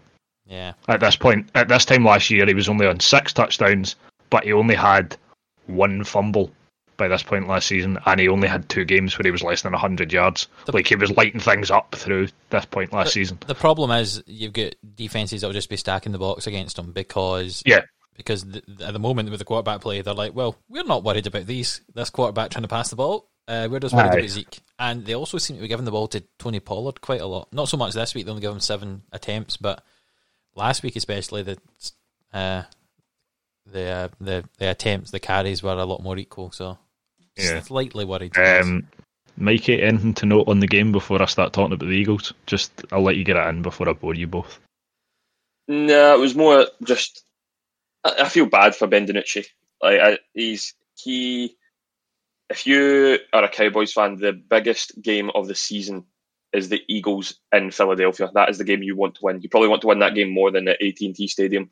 Um, so for him to come into it was just baptism, baptism of fire. It was a shame because he wasn't bad, but he just the speed of the NFL just completely came and bowled him over the top. Like he, that's that's just me obviously slating the Eagles again because I think if it was any other quarterback, if Andy Dalton was playing that game, I think they might have won it. But um, the fact that they're moving on again from Ben DiNucci, he was just out of his depth uh, in that game. And I was reading something funny the other day that Kellen Moore, who's the offensive coordinator for the Cowboys, used to play for the Cowboys as quarterback. I mean, is it? Would you even be surprised if you seen him start a quarterback one game for the Cowboys this season? Like, I honestly, I honestly don't think I, I would be surprised. The fact that they're moving on to their fourth quarterback is just shocking. Um, don't know when Dalton's going to be back. Even when he comes back, I can't remember who was the game that they played two weeks ago um, when he had that three-hour drive uh, to the Amari Cooper touchdown, and it was god awful. I don't think when Andy Dalton comes into this team, it makes any difference. I think they are just destined for complete failure this year, and it's mainly just down to complete, just sheer luck. They've just been completely unlucky with injuries. Um, but yeah, it's the Eagles to lose this year. Right, let's quickly before Kai goes on to the Eagles because this is something I wanted to bring up. Actually, uh, talking about the Dallas Cowboys being as bad as they are. Okay, so just now the bottom of the NFL. Okay, so I, I the the first through fifth pick is the Jets with the first pick, then Giants, Jags, Texans, Cowboys. Okay, I think the Giants will get at least a couple of wins. I think they're better than what the record suggests. I think they'll be out of there. Especially with Dalton coming back, they will win a couple, but No, no, not no, enough to win no. the, the Giants- division. we, said we said Giants, Giants, not Cowboys. Oh, the Giants. Giants, I think, okay. I think. Oh, yeah, I agree with that as well. Texans, I think will get wins. They'll get out of there. The the Jags and the Jets, I'm not so sure about, and the Cowboys. At this stage, Don't think do they do No. they tank and they could get some like a Justin Fields because they're not going to they're not going to bring back Dak. I don't think they talked all off season. We're definitely going to pay him. We're definitely going to pay him, and they haven't. He's now They injured. They've got an excuse not to pay him. Could they move on and get someone like a Justin Fields if they get the second or third pick? Possibly. I, Yeah, I don't I- think it's a. I don't think it's outside the realms of possibility. I think they probably might look to do that as well. Especially that, like they're not playing well just now. Especially in a all. season where they don't have s- uh, fans in the stadium or a huge No, amount of fans in the stadium if they're letting any in. Then because Cowboys are it's a hostile environment for the for the Cowboys players, let alone the away fans. So um, I've actually at the start of the podcast I was writing down. I think just roughly skimming through it, Eagles will win the division. My rough estimate is at six, nine, and one. I think Washington will finish second in this division. I think Washington. I think 12. Washington might win it. I know. I know. I know. I would say this to slag off Kai and the Eagles and stuff, but I think Washington are starting to improve. So I, I agree Yeah, with and you. Ron there. Rivera is the perfect coach for that. Yeah, I do agree, but I think the Eagles will still win the division. They've they've been missing a, they have been missing key players. But then I've got the Cowboys and the Giants both on three and thirteen, uh, and that is with the Giants winning the next game against the Cowboys. So they're obviously one head to head. They're one each. So I, I wouldn't be surprised if Washington finished second in division. But again, it's the, it's the Eagles to lose. They've they have. I know I said that it's the 49ers and the Cowboys have been the worst hit injury teams, but Eagles aren't far behind. And when you've got people like Miles Sanders and stuff coming back, and it always seems that they've never got their full weapon of wide receivers, I would be absolutely shocked if the Eagles didn't win the division. So we can move on to Eagles chat now. Kai, I promise you, I'll even put the sound drop on for you to start for Eagles chat.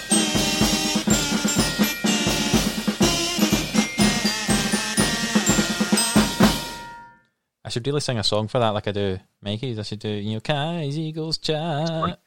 But- Um, yeah, I mean, obviously, I just said there wasn't a hell of a lot to say about the game in general. Um, there's not really a lot to say about the Eagles either. To be honest, I think they they won that game by being the less bad of the two teams. Um, I think I was it was nice to see Jalen Reagor back.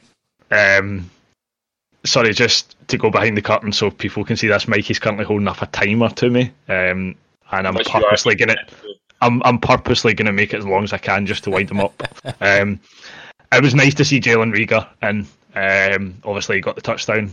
Slightly questionable about whether it actually was a touchdown or not. Um, I think he just and no more broke the plane, but it was nice to see him in uh, and get a wee bit of action, uh, considering we've been rather short at wide receiver. Um, Boston Scott very quiet. Um, I, I, think he kind of struggled a wee bit this week. Um, Corey Clement didn't do much either between the two of them. I think we were pretty poor.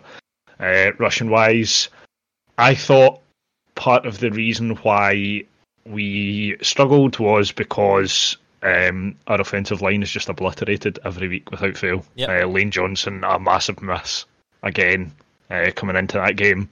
I think he's probably when we get him back fit, I think he'll be a massive asset on that offensive line. You might start to see Carson Wentz sacked less.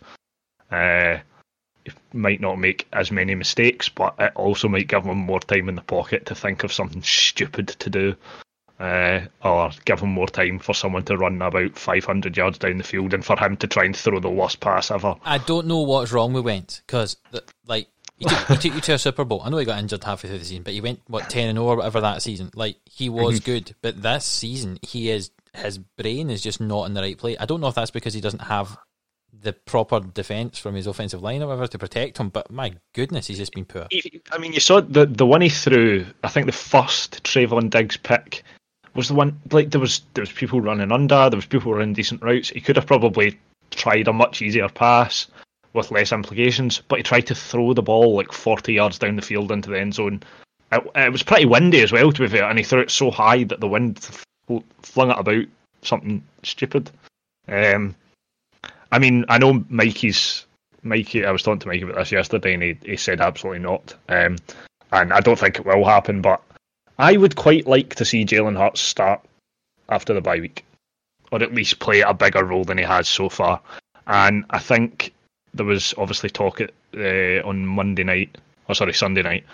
Um, Carson Wentz went to the sideline at one point, and he was having a talk with Doug Pederson. And in the background, Jalen Hurts is, is warming up his arm. I, I think it's a, a general thing for, for backup quarterbacks to do. They they warm up their arm, um, just in case something happens. I think there was a real thought at that point from Doug Pederson about whether he pulled Carson Wentz from the game.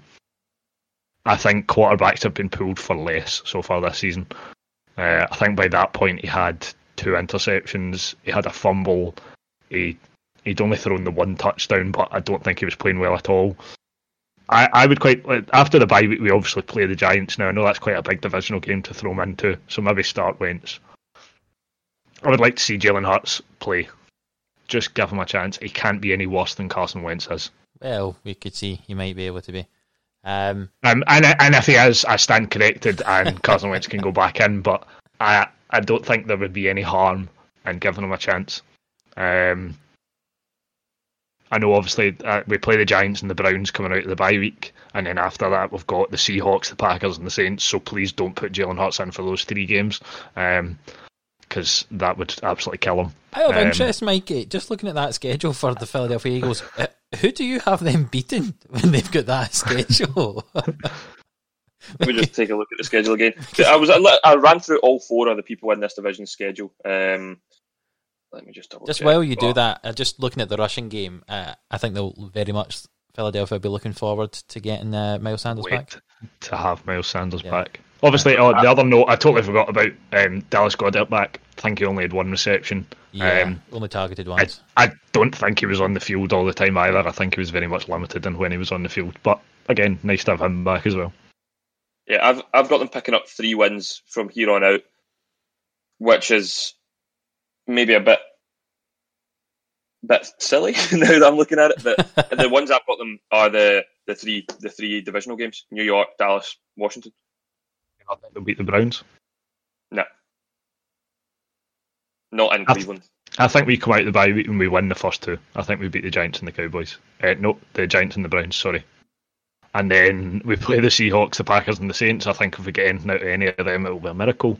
But then I think we win all the rest of the divisional games from there. Adam's outlandish What- claim of the week is that Washington will win this division. There we go. There's Adam's outlandish claim.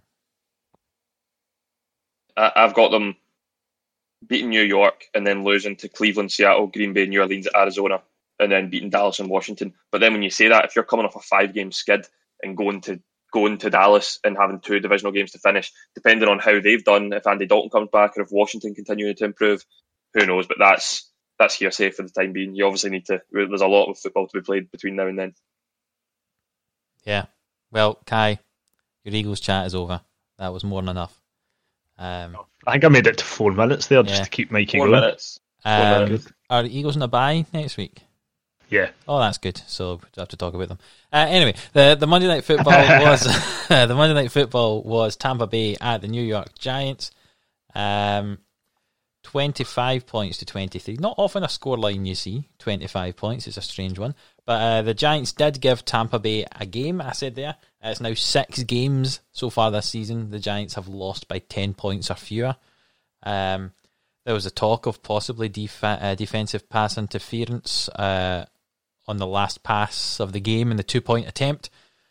Realistically, it's never going to get given for DPI there. Um, but the Giants did give them a game. I think Mikey was talking about uh, how he's uh, eh, off off podcast how uh, he, he Daniel Jones uh, has been doing a bit. Obviously, Daniel Jones has never had his full set of weapons. Uh, so for him to be playing as as well as this, I know he threw a couple of interceptions, but for him to be able to bring uh, the the Giants and into this game, I think was uh, good for him, especially uh, against such a tough Tampa Bay defense.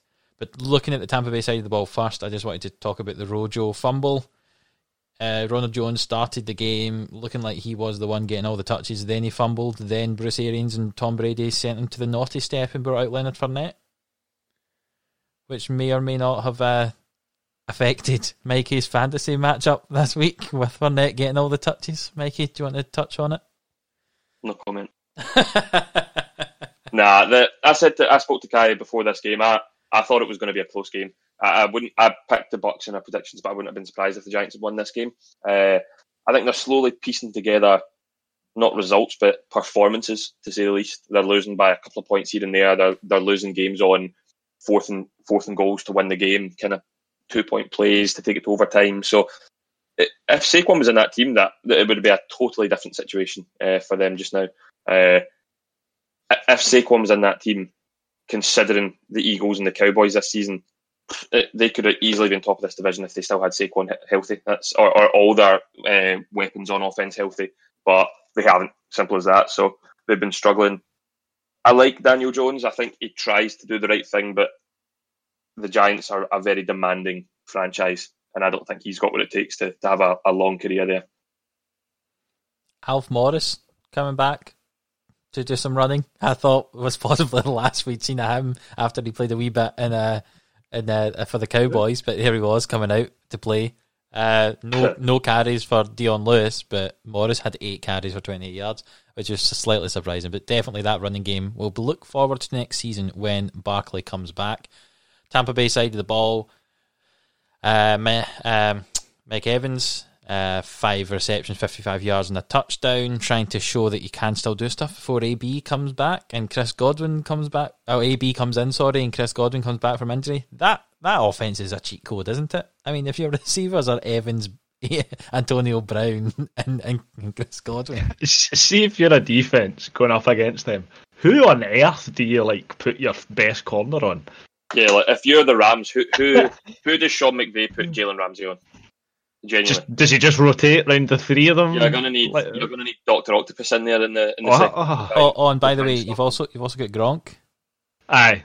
You know, just just to throw listen, that in see there. the thing is as well, you've also got OJ Howard, who is a very Yeah. good tight end, like Cam- and Cameron Bray, Cameron Brate. who's a very good tight end. Like this is just this is just Bruce Arians playing Madden, building a roster of just absolute weapons. Yeah. Aye. I mean, Scotty I Miller's think, been playing really I well as think they well. could be. Aye, I think they could be quite dangerous Yeah. If the they can the. If they can pick up close wins like they did here, while they figure out how to to integrate all that into their offensive system, one hundred percent they could be a Super Bowl contender. See- but that's a that's a big if. They need to get the first place in the NFC. See if Seattle get to play at home. I think Tampa Bay warm weather team might struggle going to Seattle in January. But if they're able to be at home during the playoffs, I think Tampa Bay could do it. That is my. Here's a question because now since this was the last game, that I've got a the current playoff picture as it stands. If the season was to end today, Yep, I like so this. I'll run through the games. We'll just literally blast through them. and We'll try and figure out who wins. So Seahawks and the Steelers get the number one seeds. So you've got the Rams at Tampa Bay. Tampa Bay. Who wins? Right. You have the Cardinals at Green Bay, Green Bay. Packers. and then you have the Saints at Philadelphia. Philadelphia. Oh, I don't think the Saints are very good. I think the Eagles have got I'm, enough. I'm gonna I'm gonna go with that as well. I I don't think the Saints have a I think the Eagles have got enough to win a playoff game at home. Okay, so you've got all the top seeds going through. So now we have the Philadelphia Eagles in Seattle. No chance for the Eagles there. That's one step too far. I think uh, I, yeah. Definitely say And then you have Green Bay and Tampa Bay. Tampa Bay. Yeah. Tampa Bay. Will, I think I would, uh, th- I think I would agree. Yeah. they'll just demolish Okay, us. and then Tampa Bay and Seattle. Who have you got? Uh, just as I said there, I think in Seattle, Seattle will win it. If it was the other way around, Okay. I fancy Tampa Bay at home. But Yeah. So now you've got Pittsburgh Steelers with the number one seed, Browns at the Chiefs. Chiefs, Chiefs. Then you've got Colts at the Bills. Bills. I would pick Colts. So you're going to have to be the decider I- there because I think the Bills are starting to fall apart. And as we, uh, this is what I'm saying, like the experienced quarterback against Josh Allen, who's not got a good playoff record. I would take the Colts maybe in that one. So just if we're doing a democracy, then we'll just say the Colts, and then the Ravens with at my- the Titans. Sorry, I, I was just going to say I need to stick with my initial prediction of uh, the Bills potentially getting to the Yeah. Super Bowl. what was that Then last one? the Sorry. Ravens in Tennessee. Titans. I think Titans. I think I think Lamar's going to struggle. Yeah. So that would end up being Titans in Pittsburgh. Pittsburgh. So hard. Pittsburgh. I'd go. Ah. Okay. Um, Right. and then you've got the Colts at Kansas City. Kansas City. Yep. So and then Pittsburgh versus Kansas City. Is that who, who's home? Yeah, Steelers. Uh, it would be the Steelers with the number one seed. Steelers. I think the Steelers win that.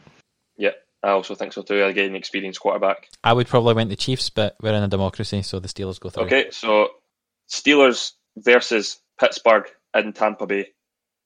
That Steelers versus It's same Pittsburgh. yeah. yeah, yeah, it's, like, it's, uh, it's just uh, it's the the practice squad versus the, the number one. Just seed. a select a select team. Seattle Seahawks versus the Pittsburgh Steelers in the Super Bowl in Tampa Bay. Who wins that? Um, Big Ben. Seahawks. Big Ben falls apart, and the Seahawks win it. MVP winner Russell Wilson leads the Seahawks to a second title under Russ, is what I say. So we're think we're all saying it'll be a Seattle Pittsburgh Super Bowl. I think it may might be Russ. Seattle, Kansas City, but the two of you think. Yeah. But anyway, that was uh, just as it stands just now. That is how the playoff And works with can the I- Browns and the Colts making the playoffs. Can I just say, uh, if Kansas City got to the, um, if Kansas City got to the, the Super Bowl, I think Kansas City would beat Seattle. That's weird because I agree with that as well. Yeah. If Kansas City get there, I think they win. But if Pittsburgh get there, then I think Seattle win. Yeah. Just um, uh, just I was just while you were doing that, I was looking at the Bucs schedule to come. Just obviously they're six and two at the moment.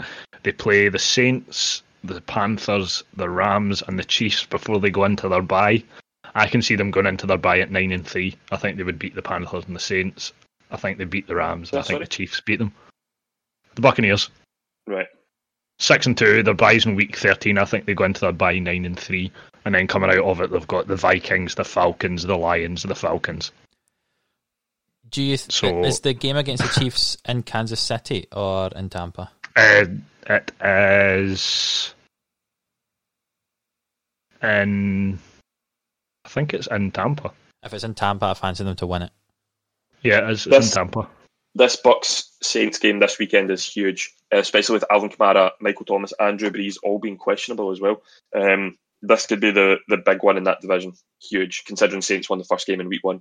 I, th- I think Tampa will win it. I think Tampa will be back with a vengeance and will absolutely demolish them. I'm talking like two touchdown victory. I think this is Drew Brees' last season. I think his arm's gone. I think he's struggling. I think he'll retire at the end of the season. Adam's outlandish claim of the week. Uh, we haven't had a Mikey's outlandish claim of the week yet, Mikey. Yeah, I've not got one. I've been thinking about it. I was going to say that I think Washington will finish second in the division was my outlandish claim, but you've came out there like Adam's outlandished out it. you've, out- you've outlandished me, so I'm I'm going to stay quiet for the time being. I, I don't, as I said before, I, I'm not going to do them just for the sake of them. I currently on my list have seven seven outlandish claims, and I've had two correct and one wrong so far, and the other four have yet to be announced. So Well, we'll find see. out, I'm sure. We'll move on with our uh, two minute warning uh, because we are now going to the predictions, which Mikey kindly looks after for us because I don't. I, I, I just chucked at him. I, again, look behind the curtain. I just went, look, I'm not doing this. Does someone else want to look after it? Go with it.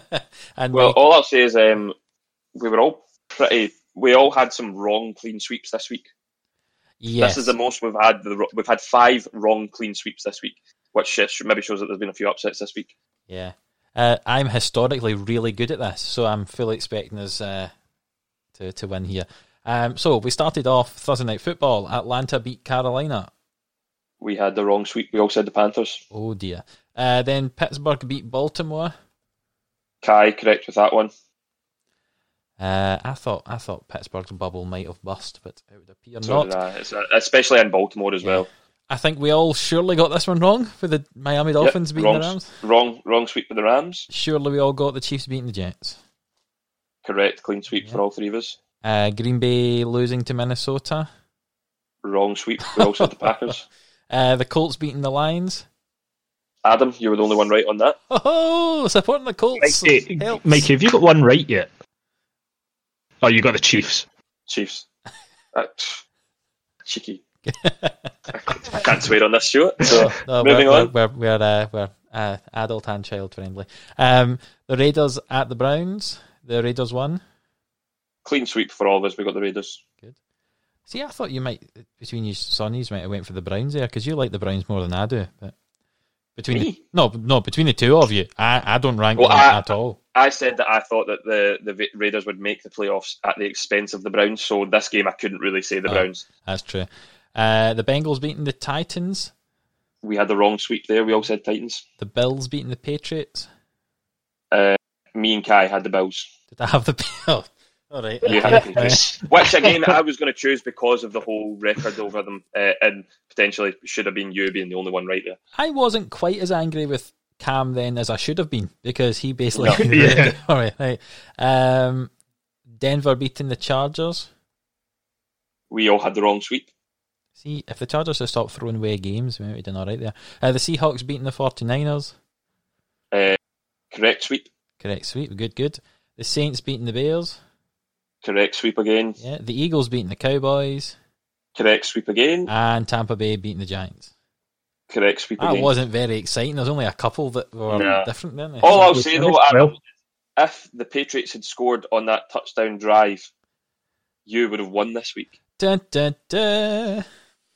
So, But alas, they did not. What were the scores for this week? And then the and I'll tell you what, you weren't you weren't last place this week, Adam. Goodness me.